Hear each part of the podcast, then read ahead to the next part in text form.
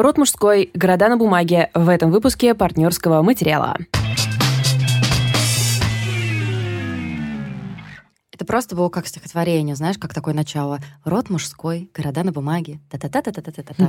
Жалко, что ни одна из нас не поэтесса. Пока что. Хотя... Извините. Я написала одно стихотворение. И оно было классным, кстати. Жаль, что бог поэзии покинул меня. Это подкаст «Партнерский материал», в котором мы начинаем не с дел, а с жалоб. Меня зовут Лида Кравченко, я обычно рассказываю про кино и сериалы. А меня зовут Валя Горшкова, я обычно рассказываю про книжки. И в этом эпизоде как раз буду говорить про книжку, которая меня очень сильно вдохновила на какое-то писательские вайбы послала для меня, и было это очень приятно. Но мы начнем, наверное, с... фильма. Менее приятного. Ну да, я буду говорить про новый фильм режиссера Алекса Гарленда, который называется «Род мужской», но прежде чем я перейду к моим невнятным и путанным впечатлениям, давайте сначала немножко поговорим о нас. Как тебе такое? Давай поговорим о нас. Да, давайте, ребята, как вы? Те, кто с нами давно, наверное, заметили, что какое-то время нас не было. Мы сделали такую намеренную паузу для того, чтобы немножко сообразить, как мы вообще видим себя и видим наш подкаст. Наверное, нужно сделать будет тайм-коды, да, чтобы те, кому неинтересно, пропустили эту рефлексию, никому не нужно.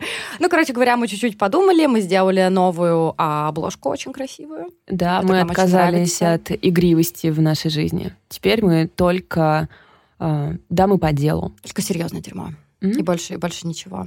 Так вот, мы решили, что мы возвращаемся к такому регулярному выпуску, что мы больше не будем давать себе поблажек. Верно.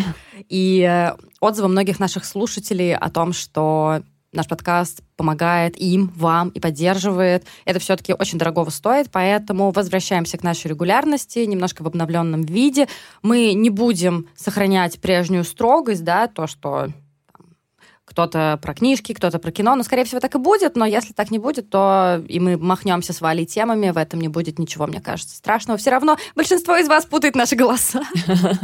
Да, я думаю, если попробовать сформулировать наше описание, если раньше мы были подкаст о новинках кино и книг, то я думаю, что сейчас это как-то подкаст о современном чтении и смотрении, потому что мы все равно смотрим и читаем новое просто по нашим как бы интересам, и мы все равно там, у нас есть разделение в том смысле, не в том смысле, что Лида меньше читает, а в том смысле, что я меньше смотрю, но мы как бы вот эту, да, строгую часть убираем из нашего подкаста и стараемся больше с пониманием нашего сегодняшнего времени оценивать все происходящее.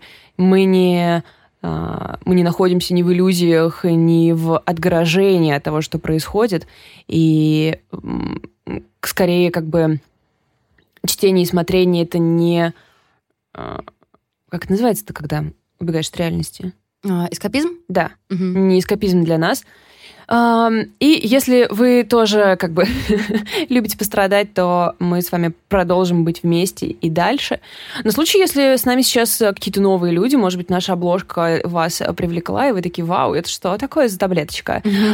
Я вам скажу, что вы становитесь частью такого сообщества, которое помогло нам с Лидой в Нижнем Новгороде создать частную кураторскую библиотеку. Это офлайн-место, физическое место, где можно взять книги домой почитать. Книги мы туда отбираем современные, актуальные, без оглядки на... Кого-либо, да. Просто выбираем то, что нам нравится, и то, что мы считаем важным, поддерживать. Вот. И, собственно, начала она существовать только благодаря тому, что слушатели нашего подкаста его поддерживали, и мы на эти средства открыли эту библиотеку. Поэтому вот вы присоединяетесь к сообществу, которое приумножает добро. Да, и все патроны, пока, к сожалению, немногочисленные, но я уверена, что эта ситуация скоро изменится. Из других городов, которые к нам приезжали, я их всех, когда они приходили в гости в библиотеку, брала за ручку, и знаешь, как это в «Красавице и чудовище». Да. Вот это сделали вообще-то вы. Да. И это было совершенно честно. И нужно сказать, что если вы из Нижнего Новгорода, то приходите, пожалуйста, к нам. Мы находимся в Нижполиграфе, это самый центр, наконец-то мы переехали. Если вы не из Нижнего Новгорода, но собираетесь сюда, пожалуйста, заглядывайте к нам. Ссылки на Соцсети. Соцсети, спасибо. Библиотеки есть в описании к этому эпизоду. И последнее, что хотим сказать, прежде чем перейти непосредственно к делу, это то, что мы робко, так аккуратненько возвращаем бонусную программу. Не будет там такого большого количества бонусов, как было до февраля этого года, потому что, не знаю, как-то сейчас непонятно. Да, сейчас библиотека требует больше от нас времени, наверное. То есть сейчас как-то мы как-то сфокусировались на ней очень сильно. Но да, я думаю, что много всяких факторов. Ну и как-то... Да, понятно, веселье пропало. То есть все эти бонусы, они исходили из нашего веселого какого-то состояния. Мы весело делали плейлисты. Которые мы разделяли вместе с нашими слушательницами и слушателями. Делали веселые рассылки и так далее. Посмотрим, мы не отказываемся. Вообще-то эта бонусная программа, собственно, помогла нам открыть библиотеку. То есть, может быть, мы нащупаем что-то, и тогда это принесем. Теперь это на Бусти. Да, пока там есть только один бонус. Это дополнительная часть к основному эпизоду. Мы там рассказываем просто тоже в свободной форме, что мы почитали, что мы посмотрели. Например, в этом дополнительном кусочке к эпизоду я буду рассказывать про книгу, которая очень маленькая книжка, которая называется «Глазами ящерицы». Это эссе, наверное, даже не знаю, рассуждение, рефлексия Филиппа Дзитко о творчестве Михаила Айзенберга. И совершенно чудесная книга, которую я схватила в горячке книжного закупа. Да? Я была в Казани, у меня было 1,5 часа до поезда, я была в смене, я такая: классная книжка, офигенная обложка, я схвачу это. Я очень мало знала про Михаила Айзенберга, и я ее смакую, я уже не знаю сколько. Это просто потрясающая книга, хочу с вами очень ей поделиться. Я решила зарифмовать, поскольку я в основной части буду рассказывать про новинку «Города на бумаге», о жизни Эмили Дикинсон, то в бонусной части я расскажу тоже про искусство, посвященное Эмили Дикинсон, но настолько другое по настроению и всему. Это старенький уже, по-моему, 19-го года сериал Apple TV. В смысле старенький? Ну, слушайте, с тех пор мы все посидели и постарели, так что... Да, это правда. Это сериал абсолютно из других времен. В общем, он очень странный, расскажу про него вот тоже в дополнительной части. Давай перейдем к основной части. Я буду рассказывать, как я уже говорила, про фильм «Род мужской», который, как мне кажется, было бы корректно назвать «Мужики». Офигенный. Я знаю, что есть уже советское кино, которое называется «Мужики», но если бы локализаторы назвали фильм, который называется, собственно, «Мэн», «Мужики», я была бы счастлива. Неужели это так сложно? Почему «Род мужской»? Ну, то есть, ладно, я поняла, после того, как, собственно, этот фильм посмотрела, я поняла, зачем это было сделано, но... Представь, ты бы объявляла в самом начале: «Мужики. Города на бумаге. Мужики». Хотя «Род мужской» мне тоже понравился, потому что я сначала слышала как «Род мужской». Нормально. Только серьезная аналитика от подкаста «Партнерский материал» уже практически 4 года, кстати. Про что, собственно, фильм? Это фильм, как я уже говорила, последний Алекса Гарленда. Алекс Гарленд – это наш дружочек, это прекрасный человек, который не только режиссер, но и сценарист. Мы ему можем сказать спасибо, например, за то, что он адаптировал сценарий к экранизации «Не отпускай меня» и «Сигура», да, и мне кажется, что многие из нас очень любят этот фильм. Возможно, потому что последний раз я его смотрела в 2012 году. Да, лучше, наверное, не пересматривать. Ну, слушай, я помню, что я сначала посмотрела фильм, потом прочитала книжку, получила удовольствие и там, и там. И я предпочитаю думать, что Гарленд сделал очень чуткую адаптацию, да. Кроме того, он очень плотно работал, Гарленд, с Дэнни Бойлом. Он написал сценарии для большого количества его фильмов, как, например, я не знаю, там «Пекло», «28 дней спустя», а «Пляж» Дэнни Бойла, да, достаточно знаменитый фильм 2000 года с молодым Ди Каприо, Тильдой Суинтон, он вообще поставлен по книжке Алекса Гарленда, который вообще-то сделал такой крутой скачок от писателя к режиссеру. Кайф. И еще мы можем Алексу Гарленду сказать спасибо за фильм «Из машины», «Экс-машина», который я просто обожаю. Это такая... камерный инди-сайфай, один, наверное, из моих любимых, если мы говорим о инди-сайфай 10-х годов. Прекрасный фильм «Аннигиляция» с Натали Портман, который тоже... это экранизация... Дай бог вспомнить, как зовут этого прекрасного писателя-фантаста. Вандермеер. Помоги мне. Вандермеер, да. Джефф Вандермеер написал, собственно, эту книжку. Как будто я сама к себе обратилась. Лид, помоги мне, и она помогла. С Натали Портман в главной роли. И недавно... 2 года назад у него вышел сериал «Девс», который немножко нам поломал голову, да. Но был крутой. Да, он был крутой, и вот сейчас, собственно, я к чему это... такое прямо было авансы. Да, к чему эти все перечисления? К тому, что Алекс Гарленд наш друг и хороший человек, да? И с этим я и шла в кино. И еще, что как бы очень важно, что в главной роли там прекраснейшая Джесси Бакли, которая никогда нас не подводила, которую мы все любим, и по...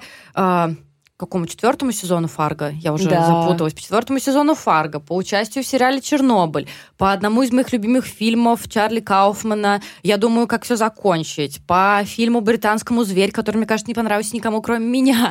В общем, Джесси Бакли тоже замечательно. И последнее. Главную мужскую роль там играет британский актер Рори Киннер, который не только кинематографический, но и в том числе театральный актер, и который тоже не подводит нас обычно. Что же, ребята, пошло не так? Ну и кроме того, давай я тебе расскажу про сюжет, который тоже максимально многообещающий.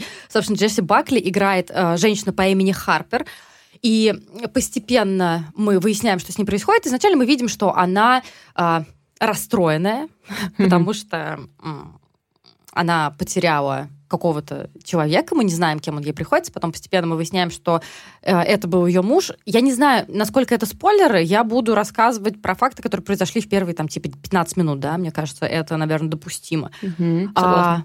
То есть самое начало фильма, мы видим ее, а у нее течет, это, знаешь, такой, мне кажется, рассвет, очень такой, очень желтый свет, такой очень специфический, мне кажется, это часов 5 утра, наверное, вот что-то вот такое. Мы видим ее стоящую такую, как сказать, расхристанную, что ли. Ну, как бывает такое состояние расхристанности вообще. Она заплаканная, у нее течет кровь из носа, и мы видим, что она смотрит в окно, и в окне падает некий человек из окна. То есть сверху вниз она вот видит процесс его падения. В следующий момент мы видим, что Харпер отправляется в глухую британскую деревушку, которая называется Костон. Она арендует совершенно роскошный дом, возникают подозрения, по силам ли ей это вообще. Ну, потому что видно, что она сама показывает, что это слишком роскошно, потому что я не очень понимаю в дизайне интерьеров и все прочее, но представь себе двухэтажный, маленький, но очень такой старинный особняк, очень... даже немножко вычурный как будто. Ну, то есть, если ты представляешь себе пасторальную картину британской деревушки, ты, скорее всего, представишь себе вот этот особняк. Понятно, да, понятно. То есть, все такое резное, все такое фарфоровое, все достаточно дорогое. Если ты видишь, не знаю, там, деревянную стойку на кухне, ты понимаешь, что она сделана из крепкого, дорогого дуба. Вот что-то... Какой-то такой уровень. И она планирует отвлечься, потому что у нее все время ее флешбэчит, она все время плачет от того, что ее муж то ли оступился и упал, то ли покончил с собой. И есть предположение, что это возникло после каких-то травмирующих событий, потому что, ну, она вообще-то стоит, плачет, и у нее течет кровь из носа. Что же там случилось? То есть я как-то с самого начала напряглась. Ее встречает деревенский такой чудаковатый мужичок, который ей все объясняет, он отпускает какие-то странные шутки, ну, как будто кажется, ну, окей, ладно, пошутил, что такого, это же деревенский чел. И она вроде как начинает кайфовать, она гуляет по лесу, она соединяется с природой, но потом происходит некое сверхъестественное дерьмо. Все, конец описания этого фильма. И тут действительно достаточно условный сюжет, и нету такого, что нас удивляют какими-то супер поворотами, да, супер твистами. Но что вот из всего, что я пересказала, что там может вскрыться? Мне кажется, ты сама понимаешь. Только что произошло перед его смертью. Да, но мне кажется, это можно догадаться, да, по каким-то вот, опять же, по ее заплаканному лицу, по крови, которая течет из ее носа. Ну, то есть, да, но я имею в виду, что, возможно, какой-то твист в том, что не так, как ты догадался, что-то происходило. Но этого, скорее всего, не будет, мне кажется. Будет, скорее, знаешь, дополнения какие-то, да, к тому, о чем ты уже и так догадывался. И она пытается гулять, там прекрасная природа. Сходу, когда она подъезжает к домику, а, честно говоря, первые 7-8 минут выглядит как реклама Ford Focus. По-моему, она на Ford Focus приехала. Ну, какой-то Ford небольшой такой. Ну, потому что, представь себе ситуацию. Сначала долгий план сверху, наверное, с квадрокоптера дороги, да, как едет очень красивая машина по очень красивой дороге. Потом мы видим достаточно долго, как с задней части этой машины, как она подъезжает к вот этому пасторальному особняку. И ты думаешь, какая классная машина. Точно, это Ford. Там же это написано. И ты думаешь, ну, окей, ладно. Если Ford им заплатили, то что тут плохого? Там есть несколько ужасно красивых моментов. Один из моментов, мне кажется, был в трейлере. Я уже не очень помню, потому что трейлер вышел давно, а я была очень ажиотирована от его выхода.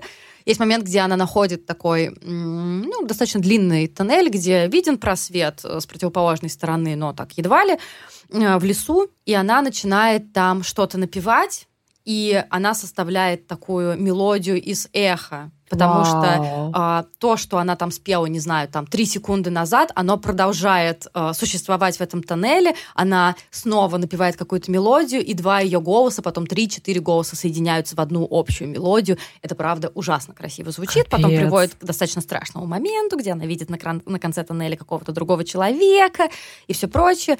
И, короче говоря, ее начинают рано или поздно терроризировать мужики.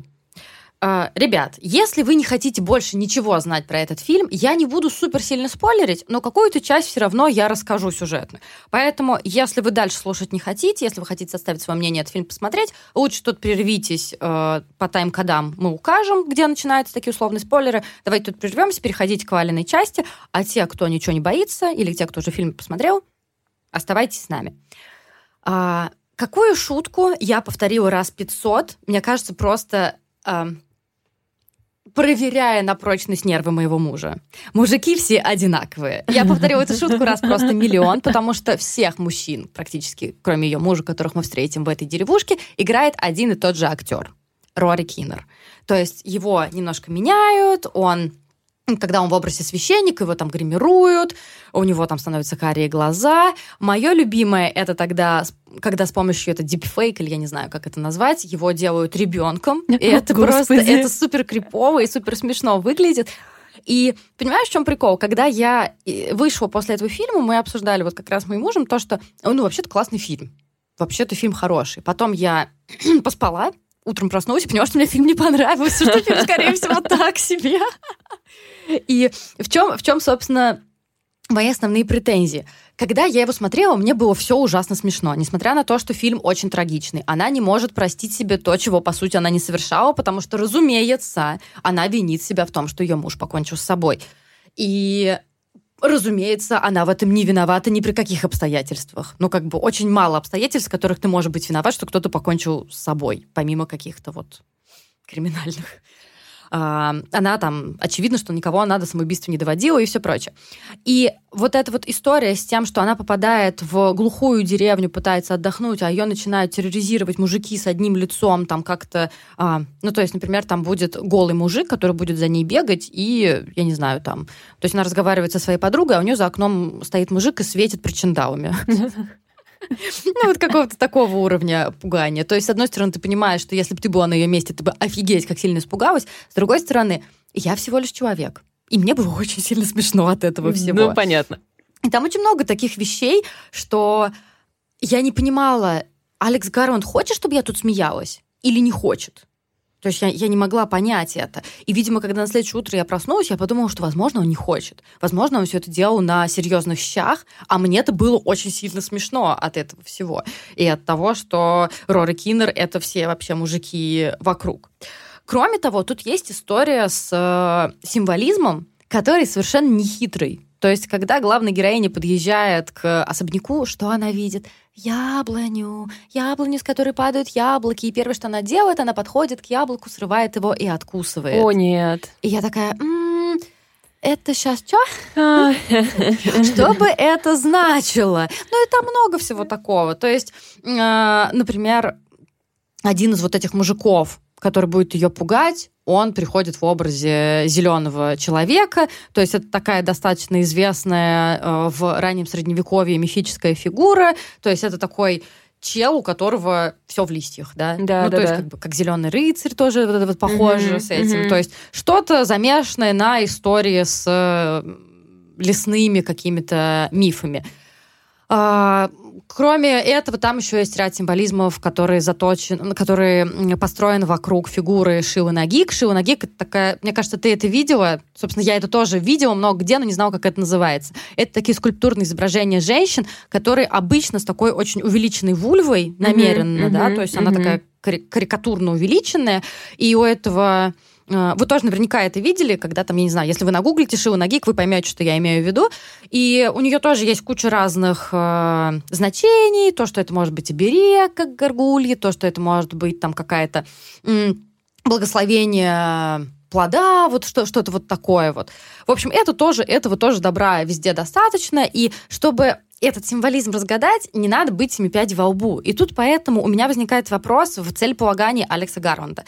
Если он хотел это сделать торжеством маленького семиотика, который любит все эти символы разгадывать, то и хотел это все сделать серьезно, то это провал. Ну, потому что это никакое не торжество маленького семиотика, это просто какие-то очень понятные вещи.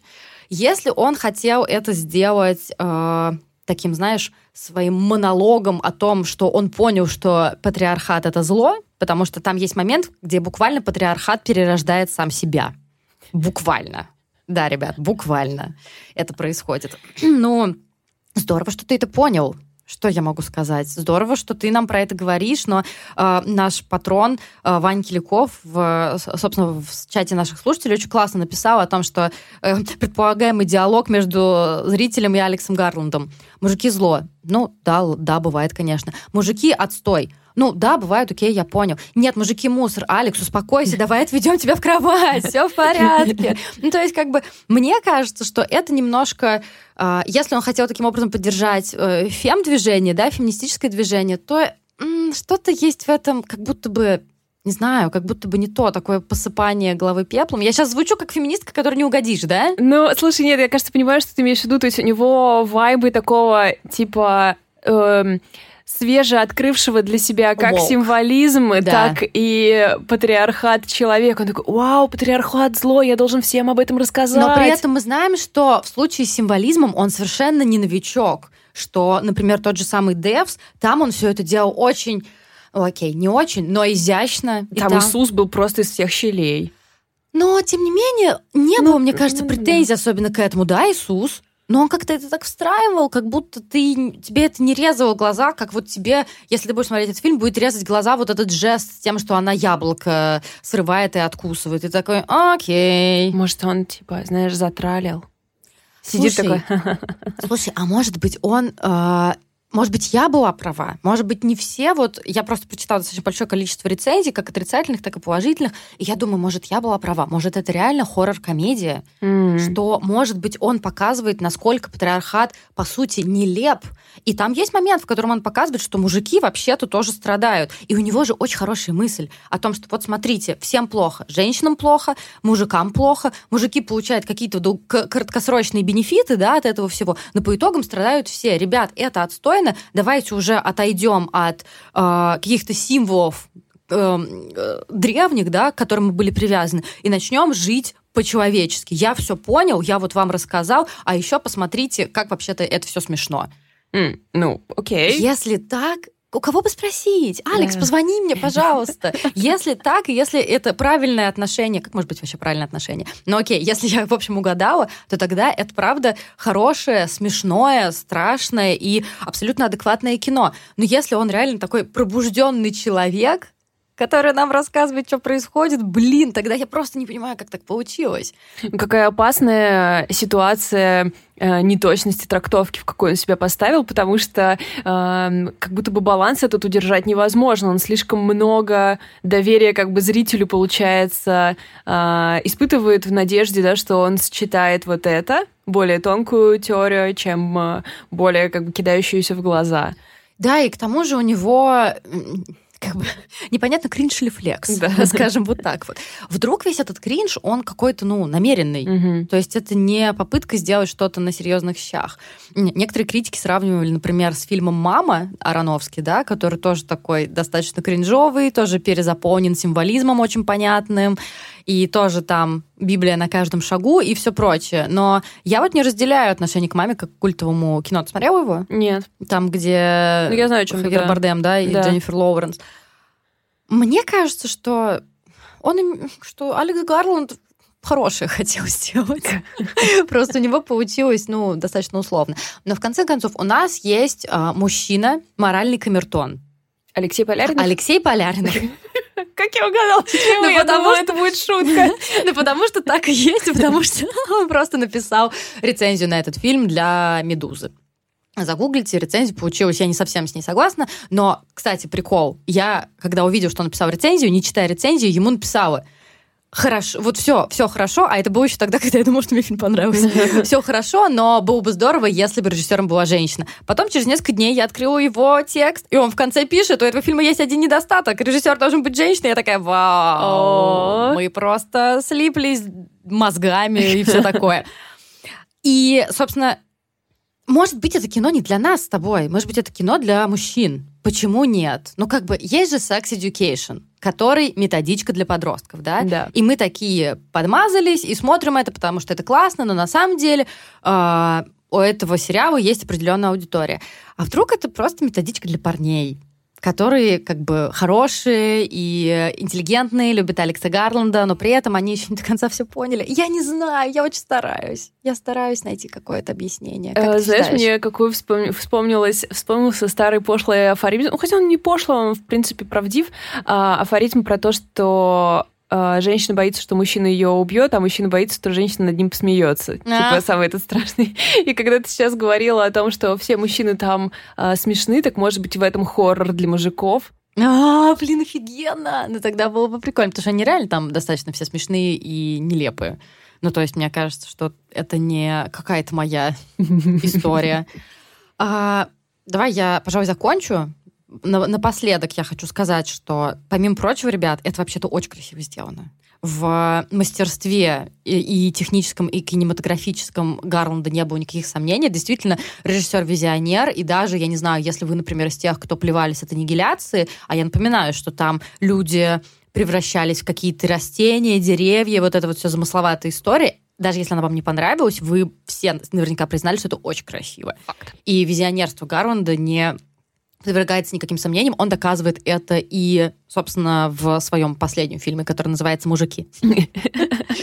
Да, действительно, там есть достаточно мерзкие сцены, и, например, мой отчий друг, когда он пошел на этот фильм, он начал его смотреть после меня, он такой: что за мерзость, фу, не хочу, фильм понравился. Он действительно хорош в плане атмосферы. В некоторых моментах мне реально было очень жутко и страшно, и я видела у девчонок, моих знакомых, которые ходили на этот фильм, что, типа, фильм классный, мы ушли через 40 минут, потому что нам было страшно. Ну, окей. И то, что вот вообще-то вот эта история с болезненным чувством вины, когда ты не должна вообще испытывать эту вину, это тоже интересно. И как социум, который, по идее, должен тебе помогать, он, наоборот, тебя погружает в это сильнее, сильнее, сильнее. И подробное объяснение каждого символа и каждой метафоры, в любом случае, даже если действительно это комический хоррор с каким-то квазифилософским подтекстом, это нехорошо. Нам не надо все объяснять, мы и так сами все поймем. Как бы то ни было, даже несмотря на то, что впечатление у меня осталось спорным, если вы хотите как-то сходить в кино, провести время, именно получить какой-то кинематографический экспириенс, и если, разумеется, у вас есть такая возможность, то сходите, посмотрите. А24 уходит, если вы находитесь в России, то вы, наверное, знаете, что А24 уходит из России, и немного мы будем этих фильмов видеть, так что сходите, или если вы уже ходили, напишите нам в комментарии в Телеграме, в Инстаграме, где хотите, давайте поспорим. Мне кажется, у этого фильма очень большое поле для дискуссий.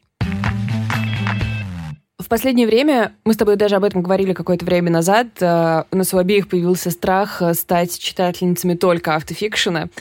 И, кажется, «Города на бумаге. Жизнь Эмили Дикинсон» стала последняя такая относительно автофикшн-книга, которую я прочитала, потому что потом я перешла на Роман Романовича и прям несколько подряд прочитала. Хотя сейчас я представляю себе, как рассказываю в следующий раз про следующую книжку и оговариваюсь на этом моменте. Но в любом случае... «Города на бумаге» — это не такой автофикшн, как мы бы могли себе представить. Полное название «Города на бумаге. Жизнь Эмили Дикинсон». Написала ее Доминик Фортье, канадская писательница. Она писала по-французски, и, соответственно, это перевод с французского. В издательстве Ивана Лимбаха вышла эта книжка. Она невероятно приятная как артефакт, потому что как-то с изданием ребята просто... Супер все сделали, очень симпатичная обложка. Носить ее в кармашке, да? Да, она просто идеального карманного размера.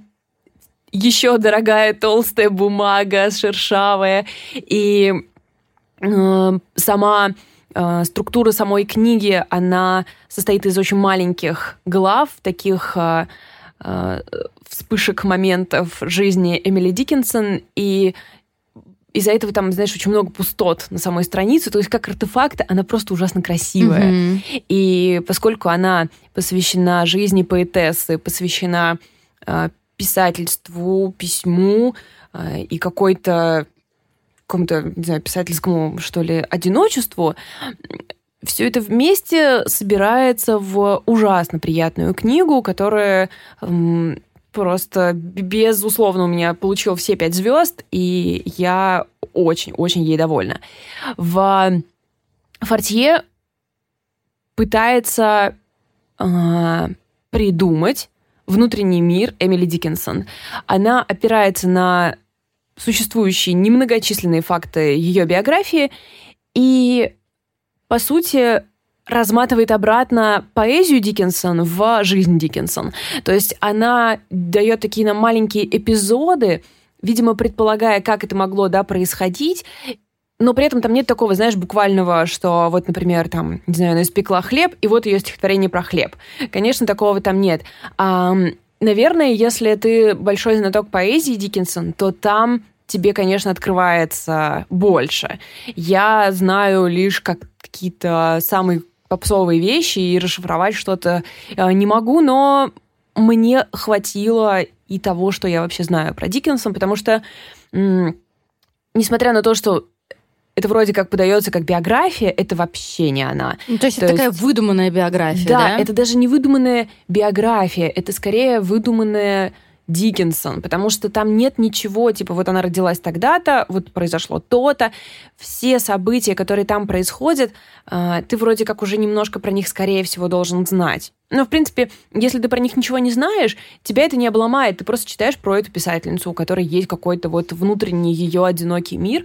Если ты знаешь что-то из ее биографии, то тебе отзовется, куда эта отсылка. Если не знаешь, не отзовется, и ничего ты толком не потеряешь. То есть не переживайте, если вы не знаете ничего о жизни Эмили Дикинсон. Но в какой-то момент Фортье начинает вторгаться в текст. То есть сначала ты читаешь про Дикинсон, потом раз какой-то короткий кусочек из Фортье, то есть просто ее автописьмо. Mm-hmm. Я говорю, окей. Потом все больше и больше, и вот уже полноценные главы про ее переезд, про ее отношения с домом, про ее отношения с письмом. И ты такая, оп, привет, да, я прям, здравствуйте, а я здесь не одна, ну хорошо, давайте все вместе. И получается это у нее очень аккуратно. Я видела критику о том, что если ты себя вплетаешь в повествование рядом с Эмили Дикинсон, то ты по определению будешь выглядеть громоздкой и нелепой, и это будет, типа, тебе в минус. Mm-hmm. Я думаю, ребята, нет такой вероятности, что Доминик Фортье этого не понимала.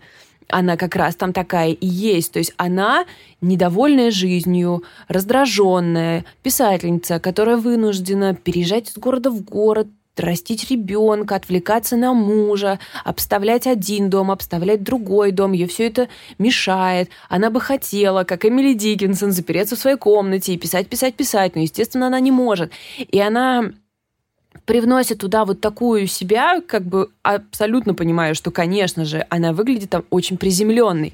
Благодаря этому ее выдуманная Эмили Дикинсон улетает просто в небо, рядом с ней находясь, и ее образ и без того очень туманный, из-за того, что мы ничего практически о ней не знаем, он становится просто неосязаемым. И мне кажется, это невероятно классный эффект. Слушай, так мне кажется... Фортье, да? Мне кажется, что Фортье избрала самый лучший путь. Если то, что ты говоришь, да, это очевидно, что рядом с какой-то махиной ты будешь выглядеть коряво. Но она и говорит: ребят, привет. Тогда... Я корявый, живой человек, я очень уязвимая, как любой живой человек. И вот этот искренний подход, он, наверное, единственно верный. Да, и ошибиться с тоном, мне кажется, здесь, конечно, было довольно легко, и ей удается этого не делать. Я просто снимаю шляпу, и я, конечно... Слушайте, но это, знаете, мы из того... Я так говорю, как будто вы все видели этот твит-мем про автофикшн.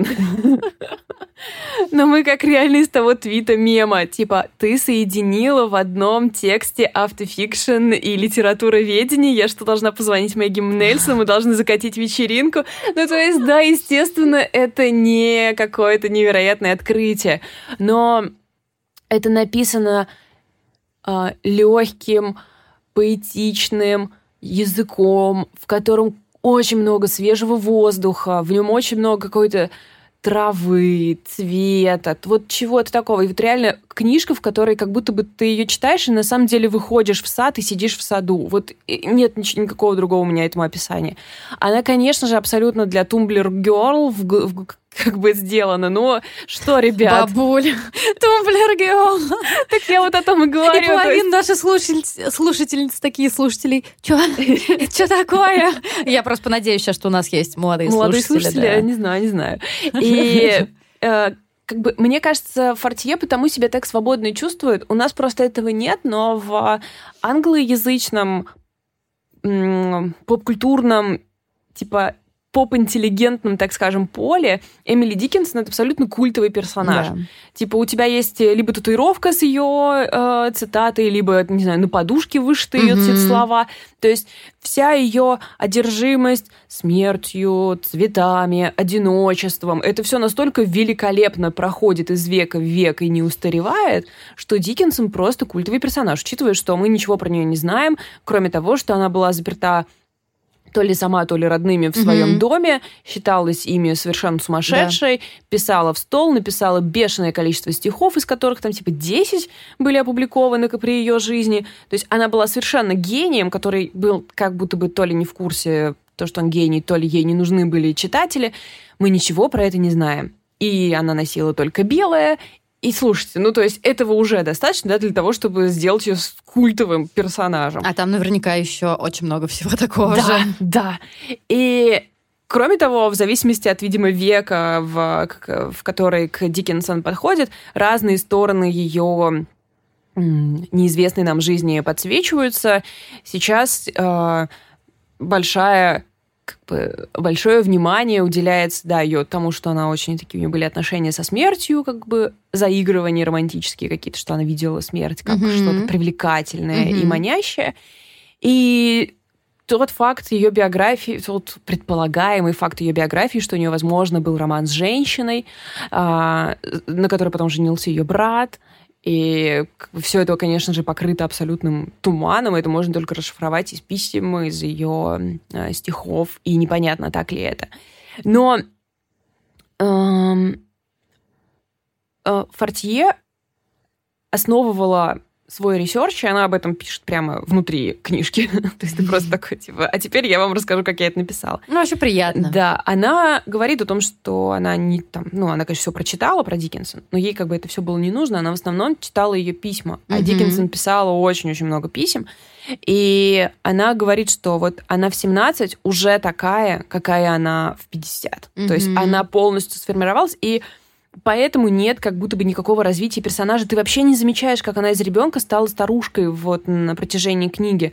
Она как будто бы там всегда законсервирована, как на этом единственном портрете Эмили Дикинсон, который у нас есть, и который вот на обложке, собственно. Как будто бы ей всегда вот 17 лет, и она как ходила такая вот странненькая девушка, так и умирает странненькая девушка, хотя она прожила долгую жизнь. Ну, не очень долго. Ну... То есть, да, не умерла молодой. Ну, да.